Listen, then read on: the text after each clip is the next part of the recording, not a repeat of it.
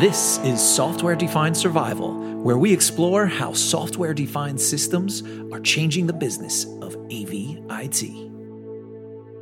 Today on Software Defined Survival. Don't hook up things to the network just because you have a LAN port on it, um, or just because that might be needed. Ask your, your programmers to say, hey, just for the next, you know, 10 minutes or hour or something, I want you to pretend you're a bad guy. And I want you to tell me all the bad things you could do if you had access to this system.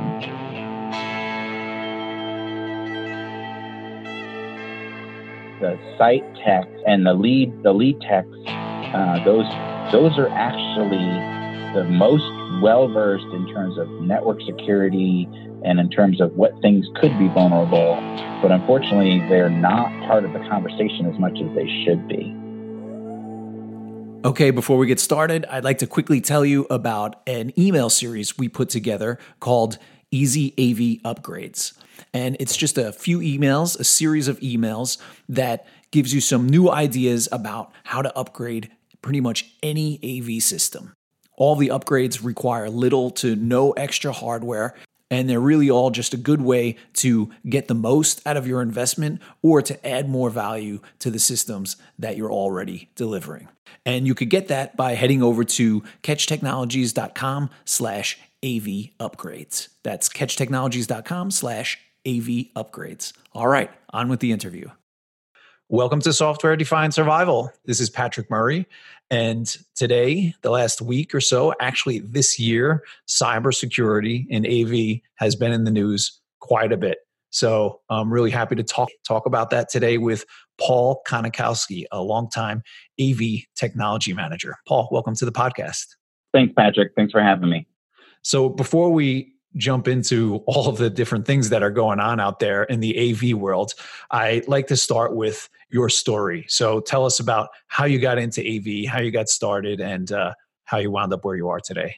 Sure, sure. Um, I started uh, actually doing uh, information technology help desk support uh, back in, in high school and college.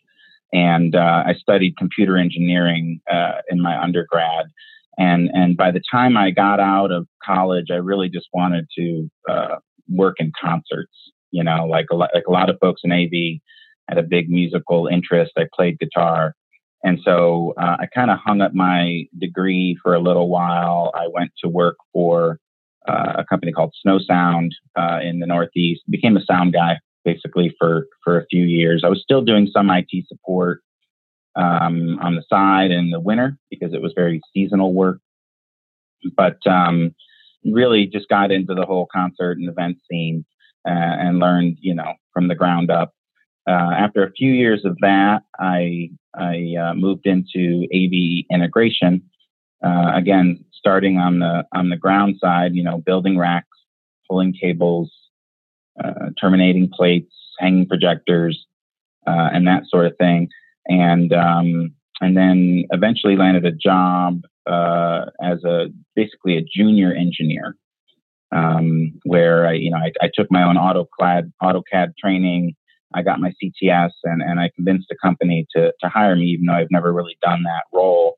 And they really took me under their wing and, and taught me, you know, all about uh, codecs and and uh, you know at the time RGBHV switchers, um, touch panels, all of that stuff. So uh, I did that for uh, a couple years, and then um, decided to move to California. I was living in Connecticut uh, at the time; that's where I grew up, and uh, was really just looking for a, change in, in scenery and and to live somewhere else, you know, for a while. So I made the move to the uh, San Francisco Bay Area in, I believe it was 2007 and uh, began working as an AV consultant there, uh, really learning the, the interactions with the architects and the MEP engineers, uh, specs, continuing to do AutoCAD drawings, worked on a lot of higher ed out there, uh, some churches, uh, some city council chambers,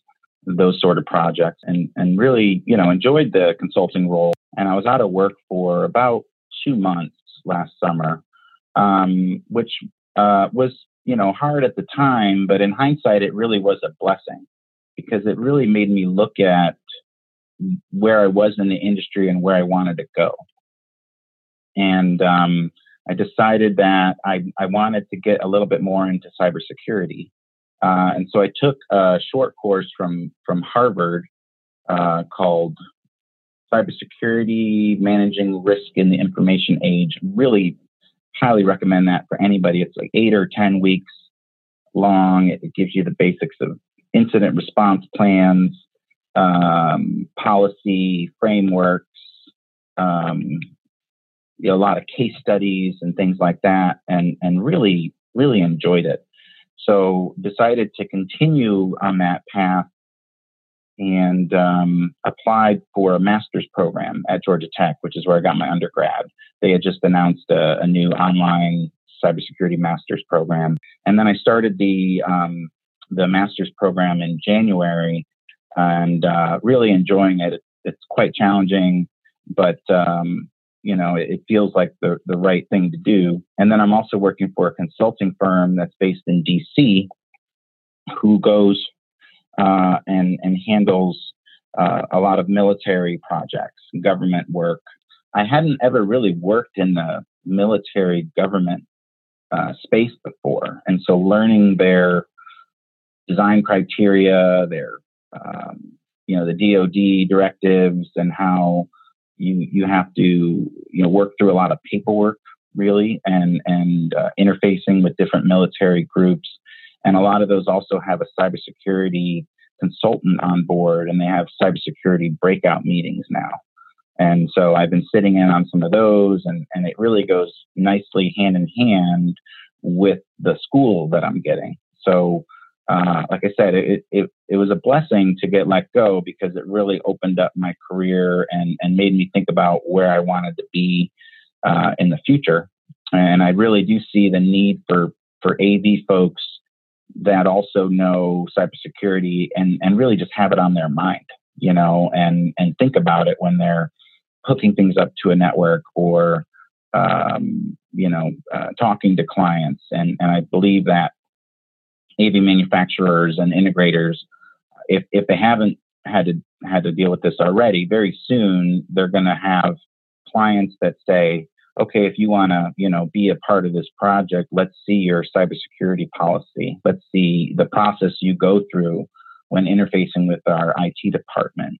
You know, what do you do when there's an incident? Um, you know, what what what are your third parties that you, that you're working with, and and what are what are their policies? Uh, and so that's really where I'm I'm headed. Um, I, I, do know uh, I'm learning a lot about the, the, nuts and bolts at an academic sort of student level, but I'm really uh, the program that I'm in now is really more focused on policy and the, and the written uh, side of it all. You know, navigating different laws, GDPR, uh, local state laws. You know, uh, having incident response plans and that sort of thing.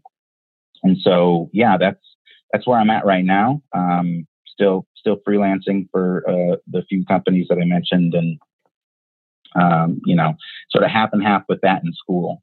It's a good balance that leaves you with with with no extra time. Thanks for that. Um, very interesting career arc, starting at an IT help desk and uh, winding up where you are today. You mentioned things like RGBHV, which kind of gives us an idea of, of the timeline and how long you've been doing this.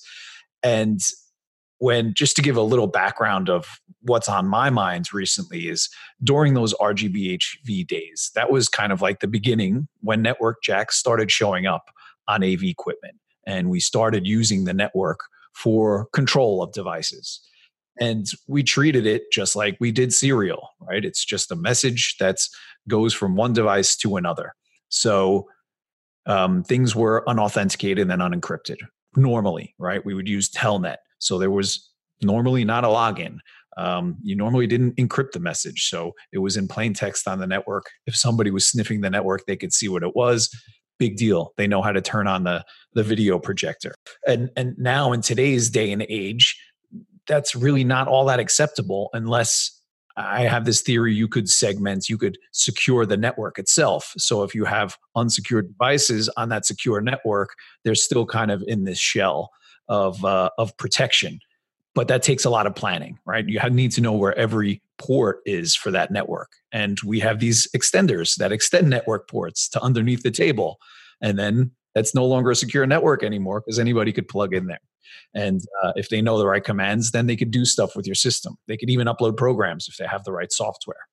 So there's been lots of changes and we haven't really been keeping up to date with uh, with the security aspect of things. Now, I know this is new for everybody, but I'm always looking for what's the practical application. What does it look like on the job site? What does it look like when we're installing and commissioning a system? So uh, maybe we could just theorize a little, giving all, all of your background. You've been a consultant, um, you're looking into cybersecurity, you've taken some online courses about that. Now you're working uh, in some military projects and seeing what their processes are like, and they even have security officers, cybersecurity officers. Just maybe um, paint a picture of what an ideal let's say we're working with the same devices that we always have we have some unsecure devices we have some that could be uh, enabled with a password what does what does that look like in an av project? Does a consultant should they be specifying certain practices? Should an integrator be saying raising their hand and saying hey i've got unsecured devices on here. What do you want to do about that? Who should be managing the passwords? Maybe just give us your thoughts on on what that process should look like. Sure sure. like. um, well it's it's important to start the conversation as soon as possible. A lot of times it's a, an afterthought or um, post PO uh, sort of conversation where you start talking about IP addresses and, and VLANs and things like that. Uh, but it's much more important to start it exactly. way earlier and and to really you know go into a project and and say immediately we'd like to speak with your you know your CISO or your C, you know, your IT department, and we'd like to get a copy of your uh, cybersecurity policy if possible. And here's ours. You know, here's our internal and our external policy, and just start it that way and make sure that those are in agreement. Uh, and then really look at uh, each asset that that you're going to be um, having in your system or interfacing with, and try to assess early on, just at a paper level, what what the impact of of of each one is, you know, in terms of, you know, there's this CIA thing, confidential confidentiality, uh, integrity, uh, and availability, and and if if these devices were taken offline or were attacked, you know, how bad of an impact would it be? Would it just be an inconvenience uh, for a day or two, or would it really impact, you know, operations or, or in the military, you know, would it impact a, you know, a, um, a military operation, you know, because a lot of these things are, you know, a lot of these uh, military things are, are drones now. And so folks might be uh, flying drones from some of the buildings that I'm working in, tactical sort of thing. And so, you know, really assessing how how big of a deal it is for each each device and categorizing that somewhat. And so at least you have, uh, you know, some level of what's important, you know, priority wise, and what's maybe not so, you know, critical. Uh, and then really looking at, okay, well, well, what about, you know, um, access to these devices? You know, who, who really needs to access it physically? Who who should be able to access it, you know, on a network? Is it a role based uh, access system, or is it individuals? Um, you know, do you do, do you, and then also looking at it because a lot of times it's called least privilege. You know, giving uh, only certain individuals access to a resource. But then you also want to think about another principle that I've learned about called least least route or least route, and um, and that's something I you know I, I didn't really think about before. But that's actually saying don't just limit the individual uh, access to a device, but limit the device's access to other things on the network. You know, don't don't hook up things to the network just because you have a LAN port on it, um, or just because that might be needed. If, if really think about every time you you you draw that that line that that network connection, why am I doing this? You know, and can I do it without that? Can I can I do this? Can I set up the AV control network so it really doesn't touch the uh, you know the local area network, or when it does, that it just touches at one point, and then maybe at that point you can set up a firewall or you can set up some other access controls. So it's not a bunch of devices sitting on the local the local network. It's really just one, maybe just your controller, you know, um, or of course video conference codec.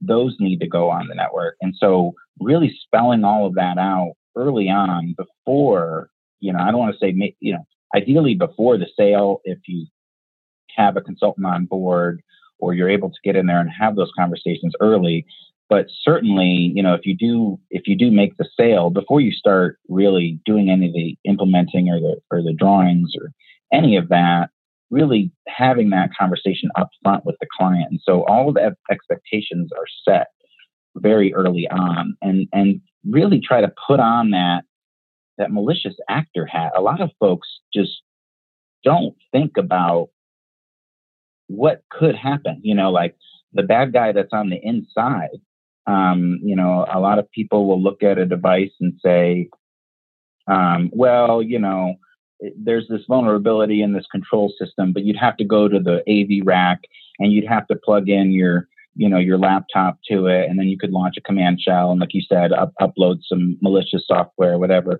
And and they they think well that will never happen. But you have to really look at it from that regard and say okay if i have a malicious actor internally what damage could they really do here and and then you start to think about things like just the usb ports on these devices or the sd card ports and what would happen if someone you know, um, either just damaged the device or was able to upload malware through your USB port. You know, if you have a uh, an AV device sitting on a local area network and you can easily plug in a USB device uh, to it that has you know some sort of malware or worm on there, that can then find its way through the network to other people's computers, and and that that's a new reality that we have to think of.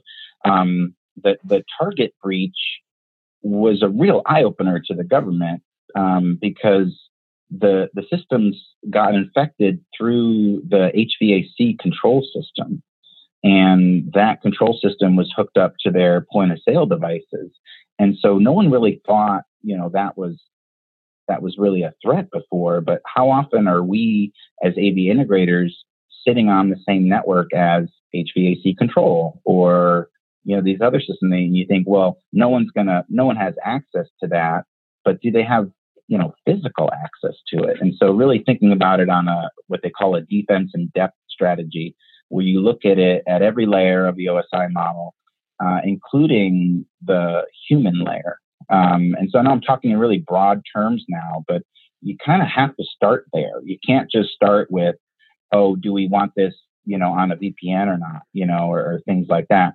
You have to start on the broad uh, who's going to have access, who should have access, what devices should be on the network, and should they be on the network at all?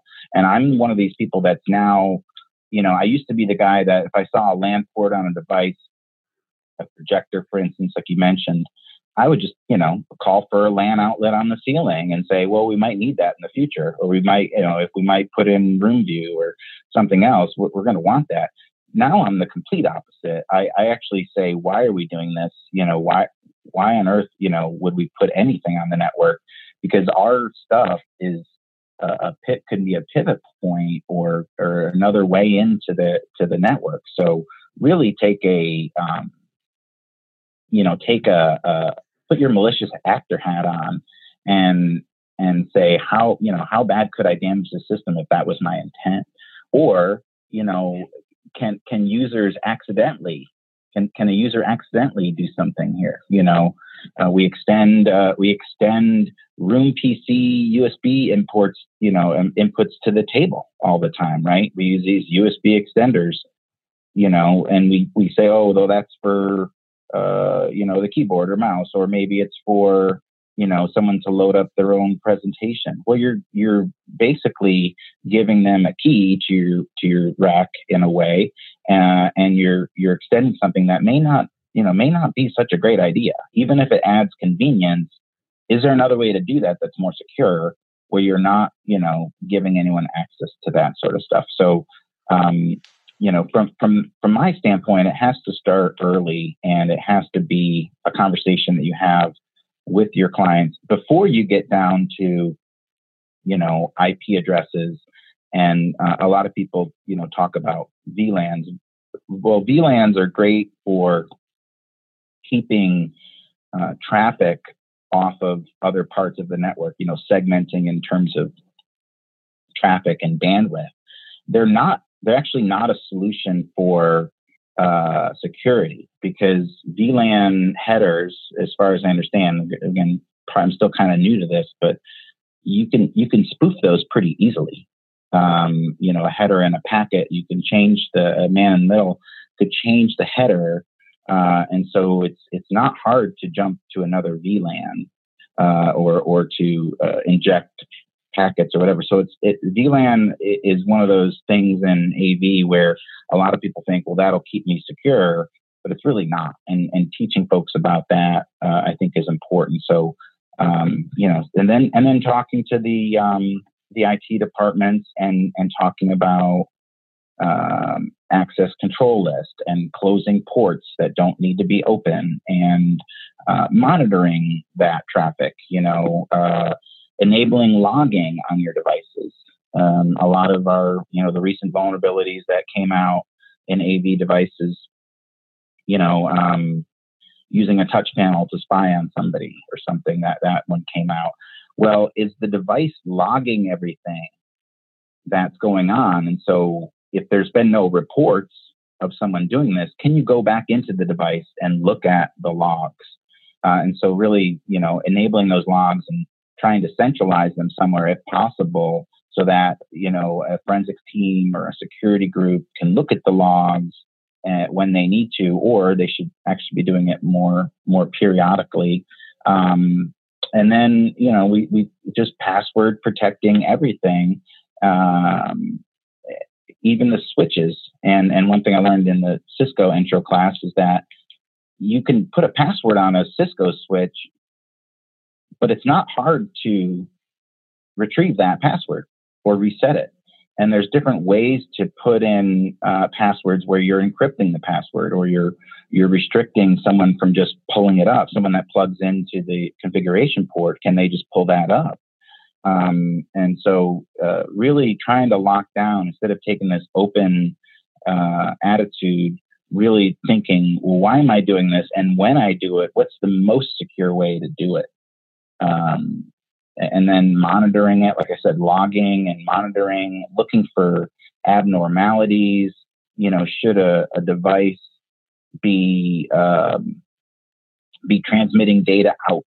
You know, like it, it, you know, what kind of data should a device be, be sending out? And are you monitoring for those abnormal transmissions? Is someone keeping an eye on that? Or is it sending an email to someone saying, hey, by the way, someone came in over the weekend and fired up the conference room system? Now, maybe that person was just testing out a big presentation that they had to do on Monday and they wanted to make sure they felt comfortable in front of the team but it's that sort of anomaly detection that you want to start looking for. It's not just about uh, antivirus, which is looking for you know known signatures. You want to start looking for just weird activity uh, in, a, in a network.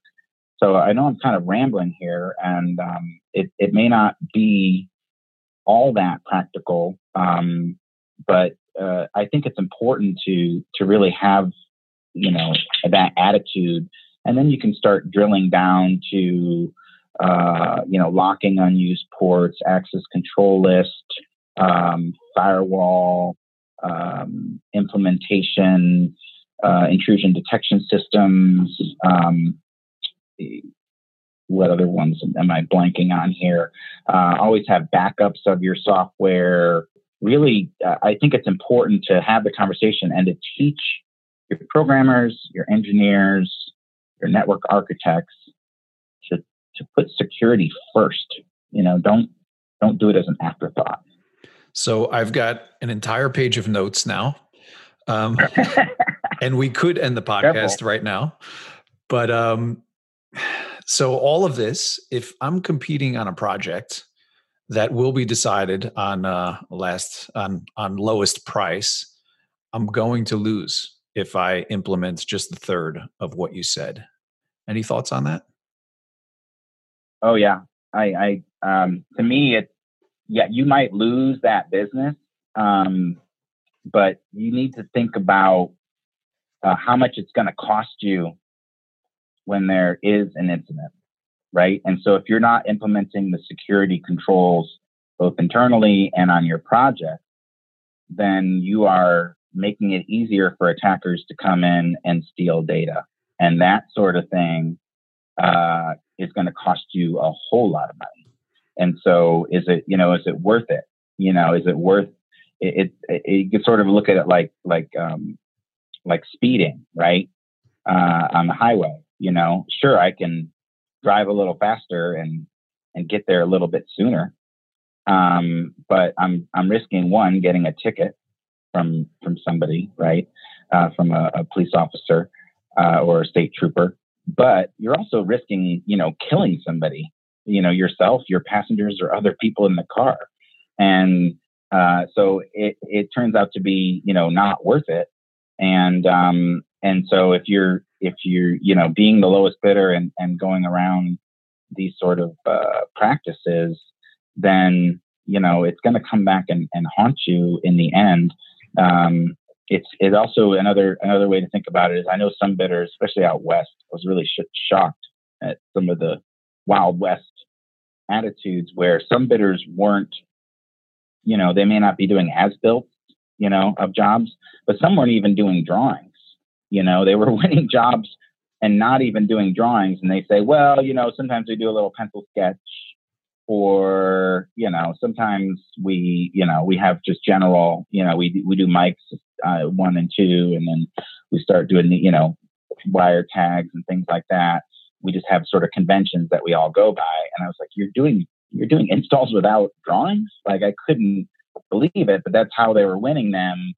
And they would go in and get it working and then run away and have no documentation no you know no training anything like that and it's just it's going to catch up to you and you have to you know be disciplined enough to to say am i going to be that kind of provider? Well that's an interesting point. It, it, will catch up to somebody. Of course the reputation of a company is is uh, very important but the, the install that gets done and you run away and there's no drawings it catches up with the end user so circling back to the security question and implementing all of these good practices. Um, we're not lawyers. I'm not a lawyer. You're not a lawyer. But w- where does that liability kind of fall in the end? There's black boxes uh, developed by manufacturers. There's an integrator who installs the stuff and commissions it, but it's it's ultimately on an end user's network. So I can imagine that that question could get pretty complicated. Yeah, and there's no really good answer to that right now um, eh, because there's so many different laws in each state, uh, in the state and the state side, and um, you know, then there's the GDPR, which I'm sure you're familiar with. But it, it, what I've learned is that there's there is no uh, where do you stop? And was, look at look at third parties, right? So let's say you're an end user, a large uh, financial firm or something like that, and you get breached, you know, and then they start looking at, you know, your policies and what you've done. They really look at what you've done to prevent it. And the more you you show that you've been trying to prevent it and not be negligent, that actually takes down your liability quite a bit. Um, just just showing that you were doing cyber awareness training and you were you were you had a policy in place. And then they start saying, okay, well, let's look at your you know your third party vendors um, and because eh, maybe one of them was the was the whole you know and where you work with them so you start looking at that and then from there you can actually go another another round out right to their third party vendors because we're all connected in the end right? So uh, it's it's a moving uh, target and discussion and um, who who's liable there's there's no clear answer right now. And so what you want to do is is sort of you know, cover your own butt a bit, implement, like I said, those the cyber awareness training and other things internally so that if you are called into court or um, you know you are asked to you know hey it looks like it looks like this this may have come from you you know that's a whole other topic of attribution you know where did the where did the problem come from? Um, you can at least show that you weren't being negligent you know that you weren't just ignoring the problem and that actually reduces your liability quite a bit so um, yeah to me it, it, you have to at least go one one rung out you know uh, all all all AV uh, integrators should be looking at uh, the policies and uh, practices of all of their suppliers, right? If I'm a manufacturer, I should be looking at the policies of all of my suppliers and all of my customers. Um, and so at least go one, you know, one degree out.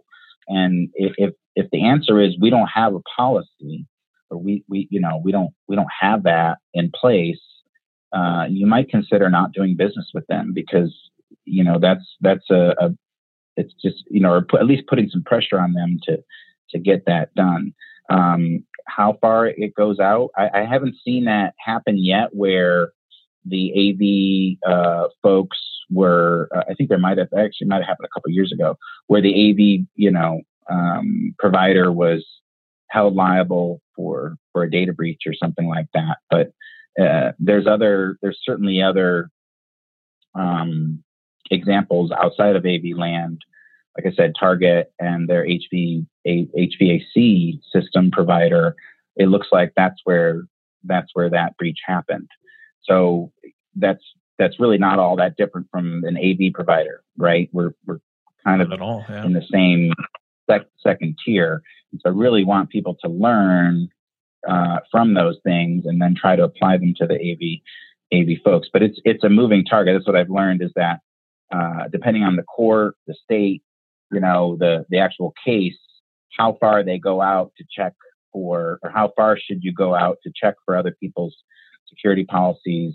Um, you should at least go one, you know, one step out. You know, you don't have to ask for your your vendors their vendors you know but at least ask them and then they should be asking their next step so you, know, you mentioned, you mentioned the first thing to look for is if they have a security policy um, but once if they do have one what's just some some brief uh, what, what are you looking for without becoming a cybersecurity expert or actually going to a lawyer and and having them review it what are just some some bullet points that that you're looking for in a security policy? Sure. Um, you're looking so that they have a culture of awareness throughout their entire organization. And so you want to see things like um, an incident response plan, uh, what they're going to do and who they're going to contact, uh, what media outlets, the you know, they're you know, if something does happen like a ransomware attack or something, who who do they what do they do? You know, what do they communicate to their employees? What um, what do they communicate to the outside people? What do they communicate to their third party vendors? Um, you want to look for things like cyber awareness training, and that's ongoing um, because the biggest you know the biggest uh, cyber threat for most organizations is the human factor, is social engineering, either phishing email um, that someone gets, or they open up their Gmail uh, on their work computer, or they maybe grab a oh I see this pile of USB drives um, on the on the lobby counter. Oh, someone dropped those off, you know, and they grab a USB drive thinking it's a free USB drive. Well, that's actually a step that that penetration testers do. I know some guys that are penetration testers, and they they do do the phishing campaigns and the emails, but they also will drop off uh, USB drives at hospitals or schools and then once someone plugs them in, then they have access to that person's computer. Um, and so having uh, training, ongoing training, where you, you train all employees about just the basics of being more cyber aware, having um, penetration testing done. There's, there's uh, software and software as service companies that will provide both. Um, and if you have less than something like 500 employees, or you only do, you know, 12 phishing test emails a year, something like that, it's free. A lot of them are just free for smaller companies. And uh, you start by just just short little videos. You you tell your employees, "Hey, I need you to watch this video before you start your day today." And it's a five minute video. Uh, or 10 minute video and teaches them a little bit of basic. And maybe you get one of those a month. And then every three months or so, you send out this, this uh, phishing test email and see, and, it, and it, it gives you a report of how many employees actually opened it. And so let's say it's, you know, 50%. Well, as, uh, as the, the time goes on, every three months or so that you're doing this, you should be seeing that percentage go down. Um, and uh, you should be also getting an idea of who's not opening the email or who is, who's not watching the videos. Maybe give them a little extra training. Maybe say, hey, you've been selected as a, you know, vulnerable person or something. I don't know. Um, and so, getting back to your original question, what are you looking for? Uh, you you want a company that does that, um, and you want them to show that it's the, the percentage of people opening that their that their training is effective. And that's not just for me checking out another company but this actually falls back to that liability in court you know in, in that sort of cases or when you talk about um, cybersecurity insurance. Um, if you can show that you're training your employees and you can show that that training is effective over time you may not get it down to zero but you might reduce the the opening of these phishing emails from 50% down to 25, let's say, you know, you're showing that you're actually making strides towards security. Um, and, and you want to see that, that sort of attitude about it. And then you want to see policies about um, bring your own device policies. And you want to see uh, things about, you know, USB drives, you know, and, and, and how those shouldn't be brought in. Or how uh, also you want to see things like, um, uh, what's it called? Data data protection. I just learned about this where you're you're monitoring people leaking data.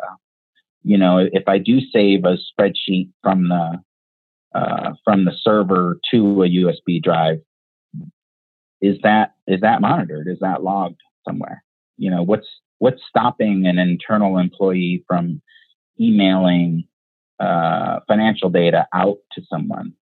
Uh, and and and when that happens, can you attribute that to the person?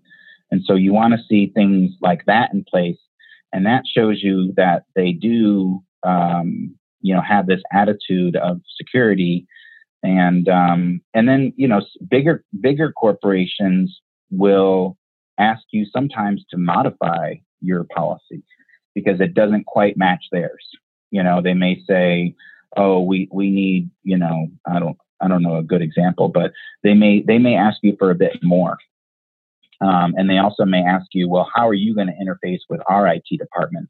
What's your standard process for going through, you know, if it's a military job, how do you work with the military to make sure that by the end of the project, you know, all of the paperwork and all of the access is, is in order. And they want to see that process outlined before you even begin. And so, yeah, it's a lot. It, it's it's a lot of work, Patrick. I, I mean, don't get me wrong. And it's one of those things that one you have to start somewhere, kind of like you said earlier.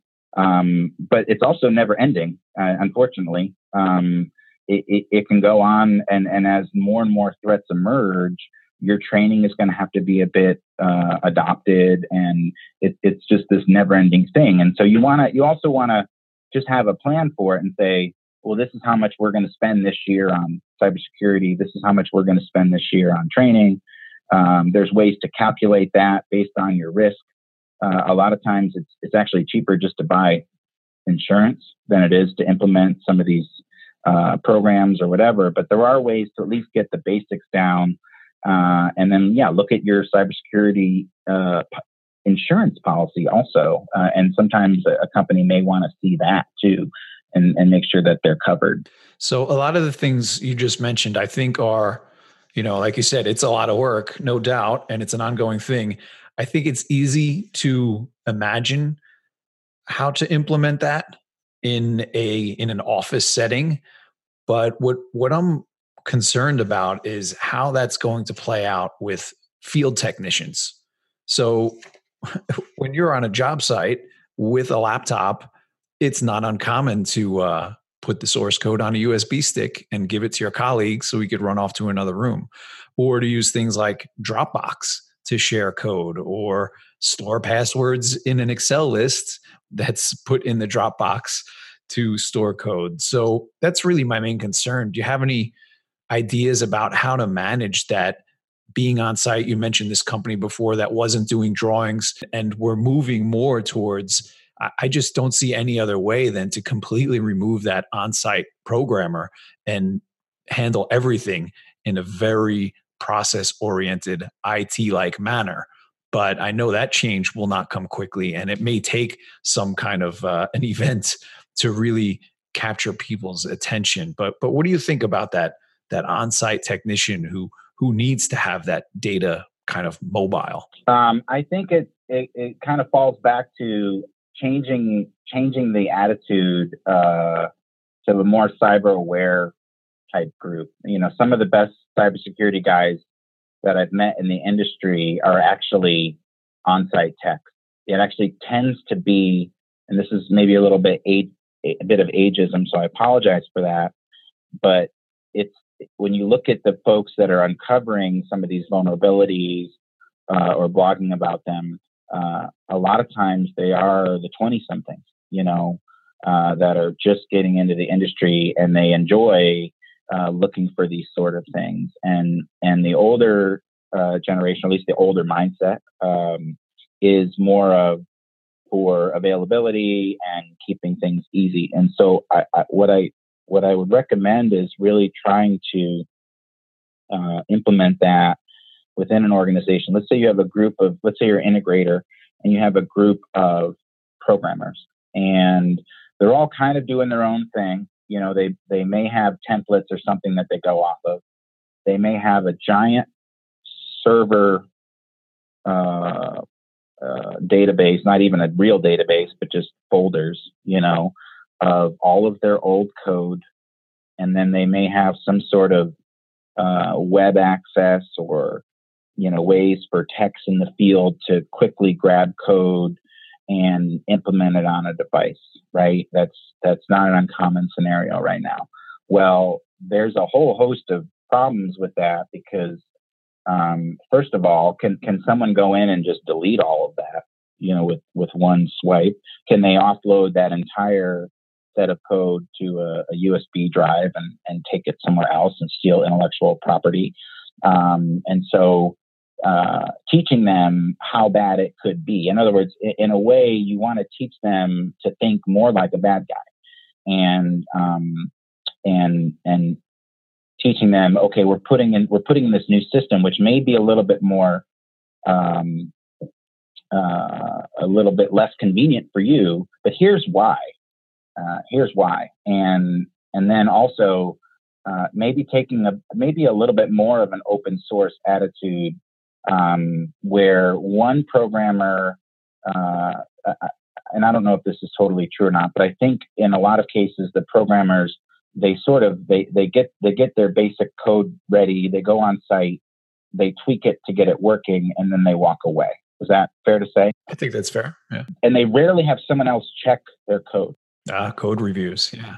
So doing code reviews and security code reviews where you have you know some sort of uh, i don't know it could be a microsoft teams or something like that where you say hey uh, you know looking for a, a security review on this code and have someone else look at it with a different set of eyes instead of getting this working what vulnerabilities do i see? You know putting their code out there either within an organization or on a more industry wide level and saying here's my code putting it on actually a website and giving it away that's a very different attitude than most av integrators have most av integrators think that's my work why would i put that out there um, but if you put it out for more scrutiny from the good guys right? From folks that are going to look at it and say, hey, by the way, these are the risks that you're taking by doing what you're doing. You might consider this instead. By doing that, you're you're identifying those risks before they get on site, right? Before it's actually in a room, and hopefully before the bad guys figure it out. Yeah. Um, and so taking a more open source sort of attitude, doing more more cross checking, more security auditing of code at the same time locking it down in a way where it's still available to the tech, but you know, if that tech does download it uh, from your Dropbox or something, that there's some record of that. You know that that you know who's who's taken code out of your database and who hasn't, and you can attribute uh, correctly if someone does steal your entire database or if someone does start messing with other people's programs. You know, um, you know, real again, most people don't like to think about did I hire a bad actor, but you have to assume you've hired the next, you know, Edward Snowden. Um, you have to assume you've hired somebody who uh, may be uh, financially uh, influenced to do something bad for your company. You know, they, they may they may be offered a certain amount of money by a competitor or by someone else who says, "Hey, if you get me, if you, if you can set up this thing where I can see into this meeting, or I can see, you know, then I'll give you this much money." And there's also blackmail. A lot of people, you know, uh, there's stories about people getting blackmailed into doing things that they not, w- wouldn't normally do. So you you kind of have to put on that hat somewhat and ask your ask your your programmers to say, hey, just for the next you know 10 minutes or hour or something, I want you to pretend you're a bad guy, and I want you to tell me all the bad things you could do if you had access to this system, and it just changes that mindset a bit. So, and I, honestly, the on-site techs are probably the best first for that. You know, they're probably the ones that know how to do the most damage. Back when I did IT support, um, we used to kind of joke about you know how how much damage we could do if if needed or something like that. I had a guy that worked. I knew a friend that worked in uh, network backbone, you know, on the internet provider level. I forgot who he worked for, but I said to him one day over dinner. I said, "So you know, you're kind of in there, you know, managing the internet. You know, he was in D.C. area, and I said, how bad, how much damage could you actually do? And he said he could probably take down most of the internet on the East Coast for a couple hours you know, and nowadays I bet he couldn't. I bet nowadays they have a lot more protections in place. But and he's a good guy. He's not going to do that. You know what I mean? Um, but you have to kind of put on that black hat for a minute and say, all right, if I was a malicious actor, what could I do? And sometimes it's not that big of a deal. Sometimes you might say, well, if I had access to this and I went into a, con- a conference room and I loaded this code, then I could do this in theory. And you might say, well, you know, the chances of that actually happening then you could assess the risk. Yeah. Or or it might be a high chance uh, of something happening, i.e., the Zoom vulnerability that that was shown last week. That actually was a, a huge worldwide chance. But you might say, well, what what kind of damage actually could be done? You know, like someone can launch a webcam in someone's office. Okay, that's definitely an invasion of privacy. But can they steal files? You know, can they steal social security numbers that way? Well, no, they can't. You know, or, or probably can't. So um, you, you, you kind of do, well, how, how wide is the impact? The site text, they, they, and the, and the lead, the lead text, uh, those, those are actually the most well versed in terms of network security and in terms of what things could be vulnerable. But unfortunately, they're not part of the conversation as much as they should be. Yeah, I think that's the uh, that's probably the most actionable advice you've given is just taking an hour a week and doing some role playing. Um, that's something everybody could execute on. And even if you don't take action on any of those things at least you know about it and you could report it to your customers. And again you're getting it out there in the open. But at the same time i'm really skeptical because of a lot of the things you mentioned code reviews tracking who has the code you said it more more more do more and the problem is budgets aren't getting bigger and until security is budgeted for th- these things just are not going to happen unless we just completely the way uh, change the way that uh, projects are run. I'm going to counter that just just for a moment with a little bit of slightly political talk. There was a you know a tax reform passed what about a year ago year and a half ago which gave C corporations a whole bunch more money in their pocket, you know, instantly um, because of this tax reform. And so, where did that come, where did that money go? Um, you know, it doesn't apply to all integrators and all manufacturers. If they're an S corp, they didn't benefit from it as much. but that was a big chunk of extra cash uh, coming back where they didn't have to pay taxes on it.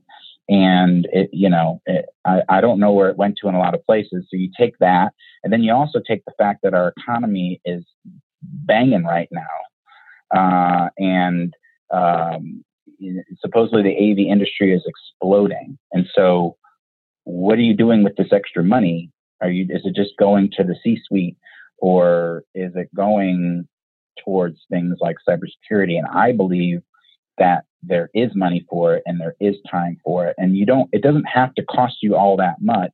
You, like you said, it could be an hour a week, um, or you can set up also just little rewards programs. If if a if someone in your company identifies a vulnerability, they get a $25 Amazon gift card, you know, uh, or if a, if a programmer says, you know, brings up something at one of these meetings that they don't get shushed, you're being paranoid, you know, don't worry about that, that they get rewarded. And so it changes the attitude of the company. And if you're giving away $100 worth of gift cards a week, that's a, nothing compared to how much you know tax reform money that's come in or how much it's going to cost you when something goes wrong so i believe that there is money for that and and it doesn't have to be a race to the bottom in terms of bids and that sort of thing i understand you know oh bid we got to be competitive in this that, that that's a whole nother topic we can talk about patrick the race to zero in terms of um, in terms of uh, uh, profit and and uh, margins but uh, you know, if we can't do it now in this economy, uh, what are we going to do when it goes when the economy goes south? You know, what are we going to do when there's, you know, really no money laying around? So I believe that we should be taking that extra cash that we're getting in the industry right now and putting it towards these things. It, to me, it's not. It, there's no longer a choice. Uh, if you relate it to, I often relate cybersecurity to IT or social media. As a company small, you know, 20 years ago, 30 years ago, whatever, they might do their own IT, you know, and as they grow, they realize, hey, I need to outsource this. And at some point they say, hey, I need an IT person in, you know, in house. Now that's normal, right? Uh, same thing happened with social media. They, they probably tried to do it themselves first and did a terrible job. And then they hired someone like me who might know a little bit more about it. But more importantly, I made it my priority to get it done. You know, you, didn't wait till the end of the week to write a blog. I would have it done first thing Monday morning. Um, and then eventually they all hired social media people to be in house, right? Um, that know way more than I ever did. Well, now the same thing is going to happen with cybersecurity. People are just sort of trying to do it by themselves, and then they'll they'll probably start outsourcing a little bit to get you know a little bit of consultation, and then eventually they're going to hire people in house that know it because they're not going to have a choice. You you can't not have a website right now, right? You can't be in business and not have a website. But you know, 30 years ago, there were people saying, "What do I need a website for? What do I need? What do I need a social media person for?" And guess what? They found that money because it's it's it's not a choice anymore. Great thoughts. Uh, I really appreciate it. Um, do you have any final thoughts for us? I want I I, I want uh, and we we didn't touch on this, but I hope that the AV industry, you know, uh, looks at uh, with some recent developments, not just in Zoom and and other you know Crestron and other vulnerabilities, but really looks at the Draper ransomware attack because the Draper and it's still developing. There hasn't been much much uh, much information on that. Uh, what the impact was. We definitely know their operations have been impacted, and they're they're they're probably losing a little bit of business.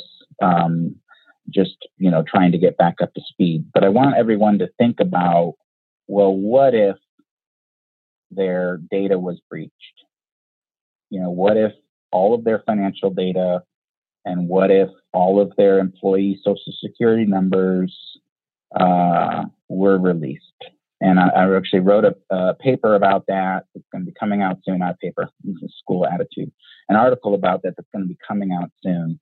And and to read about um, things like uh, the sony hack and the target hack and uh, the you know city of Atlanta and some other ransomware attacks that have happened, and and stop thinking that it's not going to happen to you, because the the bad guys, you know, they first went after the big the big financial corporations and the government, um, and then they they went after you know Target and uh, Anthem and these other ones. And you think, well, those companies are so big. You hear these numbers, from, oh my goodness, millions of people, whatever. Well, they're working their way down, and now they're going after local city governments, um, water companies, school districts. And when they start to get wind of how the AV industry, you know, hasn't been taking uh, security all that seriously, they're going to start coming after us.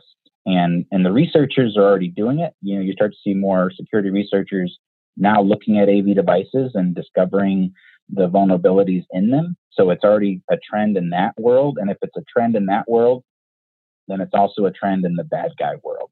And so, you know, this this Draper one is the first big ransomware attack that I've heard of in the industry. And I just want companies just for a minute to think, okay, what if Monday I came in, all of our servers were down, all of the computers had a big skull and crossbones on it, uh, the phones didn't work. What would we do um, to to get out of that situation? And then also, what if that bad actor took all of our data and put it out on the internet? You know, what are you going to do? And it, it's scary. I know I'm I'm sort of you know putting the fear there, but it's much better to think about it before it happens and have a plan in place than to wait until it does happen. So that's that's my final thought. All right. Well, thanks for uh, helping me lose some sleep tonight. if anybody would like to get in touch with you, how would they go about doing it? We're gonna, yeah, we should do like a, a, a horror story, not like a campfire story, like exactly. where we tell we almost tell ghost stories around the campfire.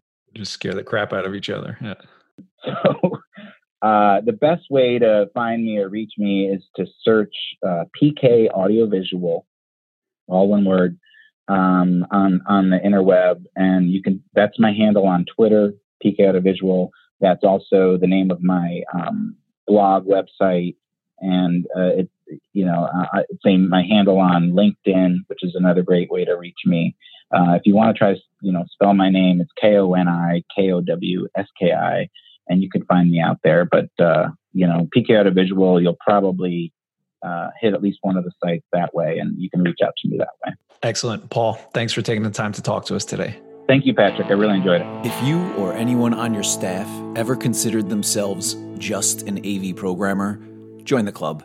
That's how I used to feel. I was just an AMX programmer or just a Crestron programmer, whatever language of your choice is, whatever it may be. There's generally this feeling in AV that we're not capable of using modern programming languages. And it simply isn't true. Sure, there's a learning curve, but once you get through it, all other languages become easier to learn and it just expands the amount of options you have when designing a system. It's not an either or decision. You don't say, I won't be using these manufacturer tools anymore. It's just you have a broader palette to choose from. And here's what Mark Day, founder of IdeaBox, had to say about his experience with the online courses at learnavprogramming.com. You know, Patrick, it's funny how the smallest things can sometimes be the start of really big ideas. Uh, before I took the learnavprogramming.com courses, I was in that proprietary, I'm only a control system programmer kind of mindset, right? Uh, when it came to new technologies or current technologies like JavaScript or or things like that. For some reason, I thought that was different from what I'm doing. And what taking your courses flipped for me was not so much what I learned technically taking the courses, it was the mindset of, oh, wait a second, I'm already doing 99% of what some of these most modern programmers are doing. I just have to learn, uh, you know, the other 1%. And that's really what I did. So it's really been kind of a big change after taking the course. Um, and I would really recommend this course to any integrator. Not only will it obviously help their skill set, but more importantly, it might change their whole mindset, uh, which is more important and, and, and really show them new opportunities, open the door so they kind of see problems through a different lens. Uh, I gotta tell you, one of the the biggest changes for me was as soon as I taught myself HTML, CSS, JavaScript, and saw the UIs that I can make with those technologies, I, I just couldn't sell a uh, Crestron touch panel again. Mark is a great example of somebody who takes new information and really applies it. I know that Mark still sells a lot of Crestron equipment, but for him, for his company, for his customers, for his business, he needed a better UI. He needed another option for a user interface, and modern programming allowed him to do that. So the question is how can you use modern programming to improve your business? Please go to learnavprogramming.com and wherever you see a sign up button, go ahead and sign up and you'll get some free information to get a feel of my learning style and what kind of information is available. And of course, it would be an honor to have you enroll in one of our courses and help you upgrade your skills and take this industry to the next level. Thanks for listening to Software Defined Survival. I hope you found it useful and maybe it inspires you to try out something new this week. If you have any questions, go to softwaredefinedsurvival.com and click the appropriate button. I'd love to answer your questions on the air. And if you'd like to help spread the word, please subscribe, comment, and share it with your friends. Thanks.